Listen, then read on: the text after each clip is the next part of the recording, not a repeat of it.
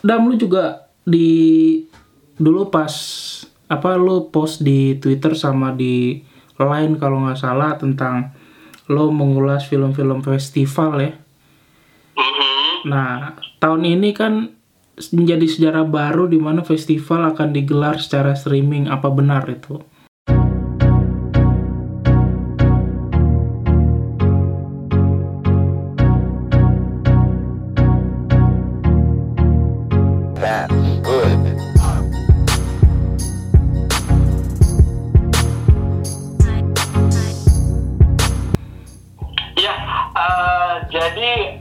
Pandemi itu mulai dari festival South by Southwest di Austin, Texas itu jadi shifting semuanya.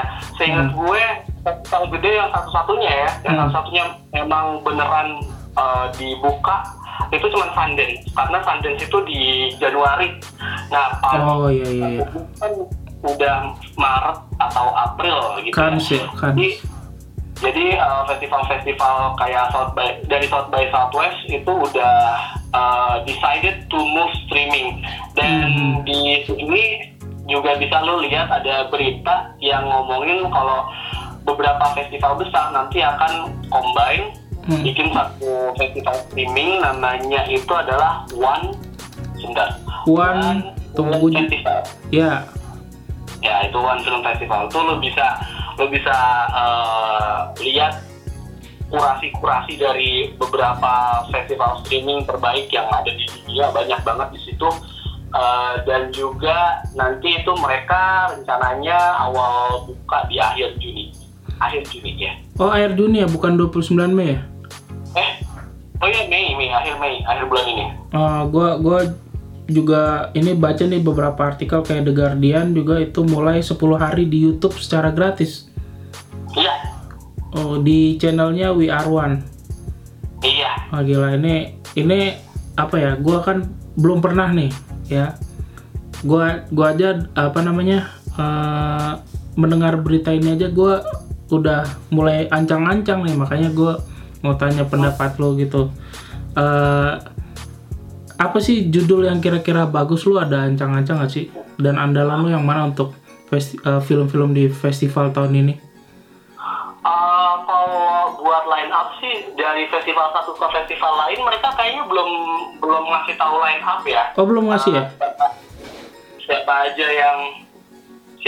yang bakal rilis di festival masing-masing. Dan kalaupun mereka udah ngasih tahu line up-nya, belum tentu ini line up bakal dilempar ke One Film Festival sih. Jadi karena kan ada kurasi juga di One Film Festival. Cuman kalau misalkan dilihat, mungkin ya ada beberapa film yang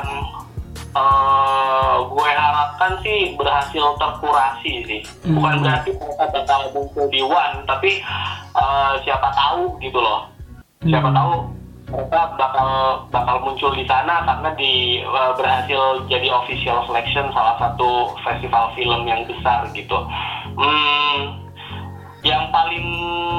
Yang paling pertama tuh ada filmnya Wes Anderson, French Dispatch itu menurut gue menarik dari segi visualnya sih, dari segi sinematiknya, karena kita tahu Wes Anderson tuh senyentrik apa dia kalau bikin film kan, Grand Budapest Hotel ya kan, terus juga Isle of Dogs. Jadi ketika dia bikin French Dispatch ini dengan setting Perancis tahun berapa gitu, pasti bakal artistik banget. Dan dia itu dibintangi juga sama banyak aktor-aktor bagus kayak Tilda Swinton, Bill Murray, Timothy Chalamet. Itu pasti kalau Timothy Chalamet nih bisa ngedrive orang-orang atau penonton-penonton generasi muda sih menurut gue. Ada Benicio Del Toro juga, tapi yang jadi alasan utama kenapa gue masukin French Dispatch adalah karena Wes Anderson. It's a Wes Anderson movie and we know that he is a brilliant filmmaker dengan gaya artistik yang kental banget, yang dia banget. Terus selain French Dispatch itu gue lihat ini ada Memoria. Memoria ini filmnya dari Apichatpong Weerasethakul. Dia itu adalah sutradara Thailand yang kalau di festival sirkuit itu namanya udah besar banget, udah terkenal banget. Ini pemenang Palme d'Or juga di tahun 2010 dengan film itu. Dan di Memoria ini dia bekerja sama dengan Tilda Swinton. Gue sih jujur aja kalau misalkan film festival ya, film festival ini kan istilahnya mereka yang mungkin akan jadi nomini Oscar di tahun berikutnya. Oke. Itu bisa kita bisa tracking dari festival sih, dari Cannes biasanya. Soalnya kalau South by Southwest itu dia lebih kayak gini, festival itu dia punya personality-nya sendiri. Kalau Sundance misalkan, Sundance itu adalah film festival yang lebih ke arah indie. Film-film yang belum dibeli sama distributor, atau film-film yang belum didanain, dibeli lah. Kayak dibeli distributor itu pada rilisnya di Sundance semua, dan kadang film-film dari Sundance ini ada yang jadi breakthrough sampai berbulan-bulan ke depan, atau bahkan sampai diomongin ini bakal masuk Oscar nggak ya, ada. Itu dari Sundance tuh biasanya ada. Kalau di tahun lalu atau beberapa tahun lalu yang Sundance itu Hereditary. Hereditary, oke. Terus Searching itu dari Sundance juga. Terus kalau yang tahun lalu itu ada filmnya, gue lupa filmnya, Aquafina. Tamen juga yang digadang-gadang, wah ini bakal best picture nih kayaknya, cuman akhirnya nggak dapet best picture. Tapi ya Sundance tuh kadang-kadang ada aja film yang bisa breakthrough sampai setahun ke depan. Kalau South by Southwest dia tuh lebih ke film-film yang cool, kind of cool movie. Tapi kalau misalkan buat diomongin masuk ke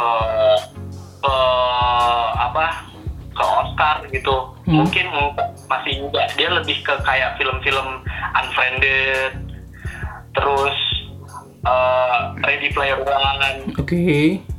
Jadi yang keren-keren, lebih yang keren-keren lah, keren-keren CGI ya. Nah, biasanya real deal dari film-film yang bisa kita tracking ini bakal masuk Oscar atau enggak, itu dari Cannes. Oke. Dari Cannes, karena Parasite menang dari Cannes. Dia dari Cannes menang Palme d'Or, habis itu terus sampai dia menang di Oscar di tahun berikutnya kan. Jadi itu bisa dibilang piala dunianya film sih menurut gue. Okay. Karena di situ film Amerika nggak dominan.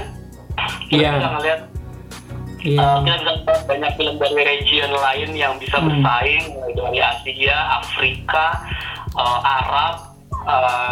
Terus dari Amerika maksudnya kayak Amerika Latin segala macem, Filipina, Taiwan nih gitu, Australia, pokoknya dia dari mana-mana masuk lah, dari Rusia gitu. Jadi semuanya bisa masuk. Abis itu dari Cannes kelar, kita bisa langsung jumping ke festival yang paling real deal dari apa namanya tracking Oscar ini. Toronto. Film festival itu lo harus perhatiin banget siapa aja yang jadi line up-nya. Terus juga lo harus perhatiin banget siapa film apa aja yang ketika acara ternyata mencuri perhatian. Lo harus perhatiin banget siapa aja yang menang dari sana, karena di Toronto. Toronto itu kan nggak cuma nge-screening, kayak sama sih kayak festival-festival lain kan juga sama. Mereka ada penghargaannya juga buat film-film yang terbaik gitu kan. Nah di Toronto itu ada namanya Audience Award. Nah pemenang dari Audience Award ini selalu, mungkin bisa dikatakan 15 tahun terakhir kali ya, itu selalu at least masuk ke kategori Best Picture Oscar. Even even mereka menang itu. Oke. Kalau tahun lalu itu Jojo Rabbit yang dapat Audience Award, dan akhirnya lo tahu sendiri kan Jojo Rabbit masuk ke Best Picture Oscar 2020 kemarin ya kan, bahkan dia menang di adapted screenplay. Jadi film-film yang dari festival ini kalau misalkan udah lo tertarik nih, wah ada film diselenggarain secara online nih, lo harus kalau dari gue lo harus aware sama film apa aja yang kayaknya nih bakal jadi hit dari festival tersebut walaupun diselenggarakannya secara online.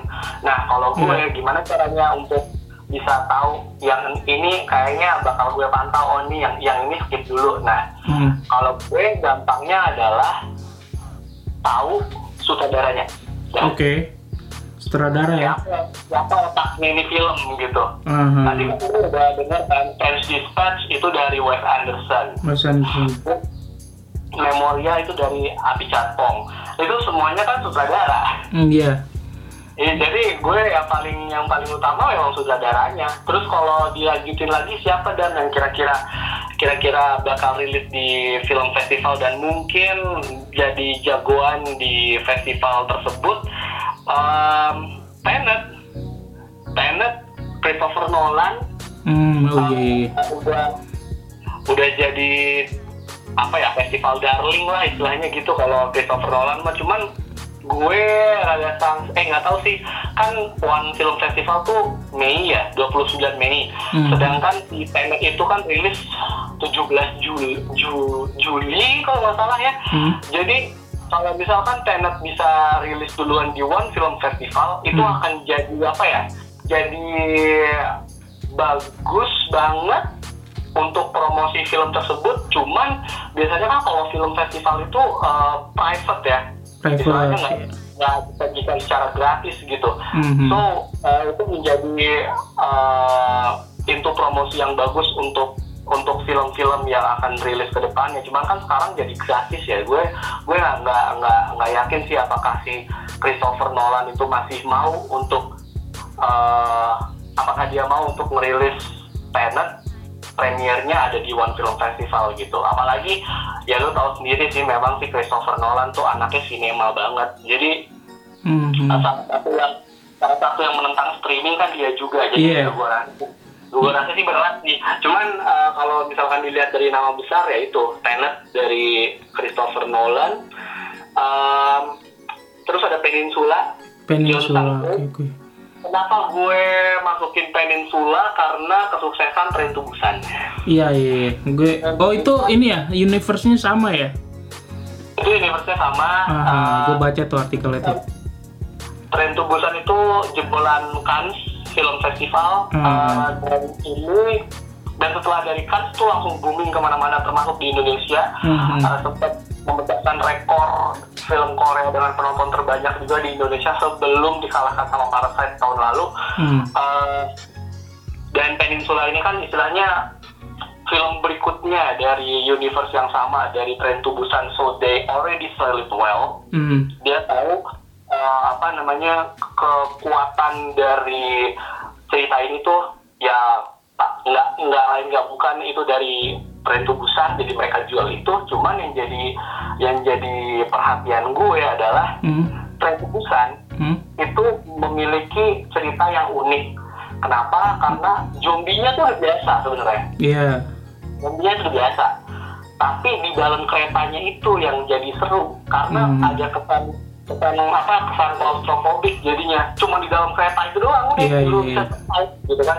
Jadi menarik gitu. Nah si Peninsula ini kayaknya udah kemana-mana, nggak cuma di kereta doang, ada di pelabuhan lah, ada di mana lah gitu kan. Jadi ini it offers a bigger, wider universe, but jangan sampai hal tersebut justru menjadi senjata makan tuan untuk Peninsula sendiri gitu.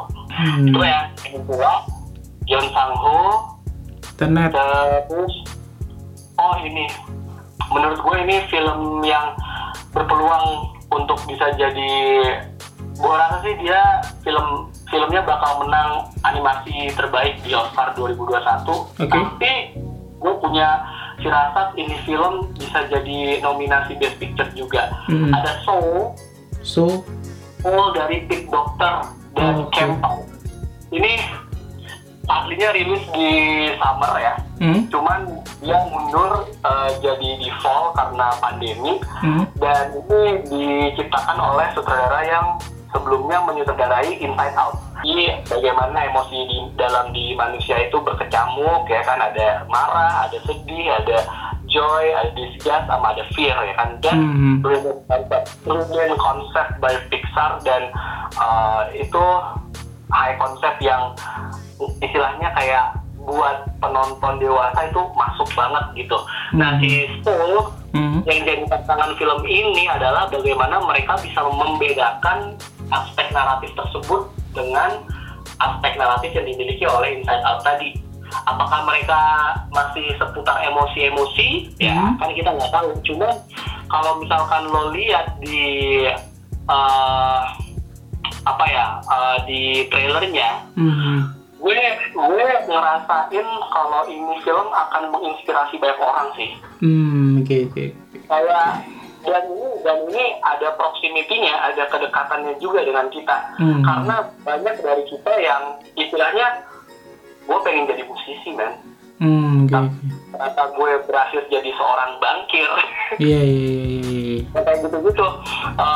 Apakah ini emang takdir dari hidup gua gitu. Jadi hal-hal yang kayak gitu kayaknya bakal dijual sama Soul, dan ini menarik banget untuk ngelihat seperti apa mereka menggodok cerita tersebut. Dan ya Pixar lo tahu sendirilah kualitasnya seperti apa kan dalam menelurkan animasi terbaik. Keren. Ini banyak banget insight yang gua juga sebenarnya menantikan ini sih. Karena apa ya, gua baru bisa ngeliat filmnya itu kan setelah festivalnya. Nah, pas festivalnya ini gue juga penasaran nih untuk ini. Dan apa ya Dam, ini kita udah 1 jam sih, gue seneng banget dapat banyak konten ya hari ini. Nggak sabar pengen gue edit nih. Tapi balik lagi kalau soal festival ini tuh sebenarnya gue cuma reka-reka doang. Iya karena listnya juga belum keluarkan dari One Film Festival seperti apa. Jadi ini masih terkaan gue doang, dan kalau misalkan nggak rilis, gue tahu banget kenapa nggak bisa dirilis, karena ya kembali lagi faktor ekonomi ya kan, faktor ya kan, apakah ini menguntungkan bagi film-film besar untuk premier pertama kali di One Film Festival ya kita nggak tahu. Oke, thank you banget buat lo dan kayaknya sih gue udah ada beberapa konsep lagi nih yang mungkin 2 bulan ke depan gue bakal telepon lo lagi nih kalau lo berkenan nih. Soalnya 2 bulan ke depan dalam pandemi ya. Abis pandemi kita ketemu ya. Bisa, atur aja atur. Ya nanti pokoknya kalau misalkan belum ya mungkin gue akan lebih banyak bikin konten yang kayak begini gitu. Sedap. Oke Dam, segitu aja Dam ya. Thank you ya Dam. Udah nemenin ya, suksesnya buat lo ya. Oke, sukses. Lo punya ini nggak sosial media atau Spotify atau podcast yang mau lo iniin? Iya, kalau pengen lihat artikel-artikel ada di www.cineverse.id. Media sosialnya ada di Twitter @cineverse_id, di Instagram @cineverse_id, di Facebook juga ada Cineverse ID. Terus kalau untuk podcastnya bisa dengerin di CineTalk. Di situ kita ngobrolin soal ya film juga. Terakhir kali gue ngobrol bareng sama temen gue dari Godzilla Freaks Indonesia, tapi nggak ngomongin soal Godzilla karena dia fansnya Scooby Doo, dan film Scoop baru rilis kan kemarin streaming, jadi kita ngomongin soal film Scoop dan juga kemungkinan dari Hanna-Barbera Cinematic Universe. Oke. Jadi ada di Twitter ya, Cineverse ya. Cineverse _ID. Kalau di podcast itu CineTalk. Oke. Thank you so much Dam, thank you. Nanti gue mau langsung edit nih. Oke, sehat juga buat lo ya. Dan juga buat lo. Oke, dah. Assalamualaikum. Waalaikumsalam. Ya, begitu tadi perbincangan gue dengan Adam teman gue dulu di FIBUI, dan sekarang dia punya platform sendiri untuk dia berkreasi dan ngomongin banyak soal film. Dan jangan lupa untuk subscribe channel Novel Irawan yang akan bahas sesuatunya tentang film. Lalu jangan lupa untuk follow juga di Instagram dan Twitter gue @novalirwn. Jangan lupa untuk follow juga Spotify gue di podcast teman main, karena audio dari video ini bakal gue taruh juga di Spotify. Oke, thank you, sampai jumpa di episode berikutnya.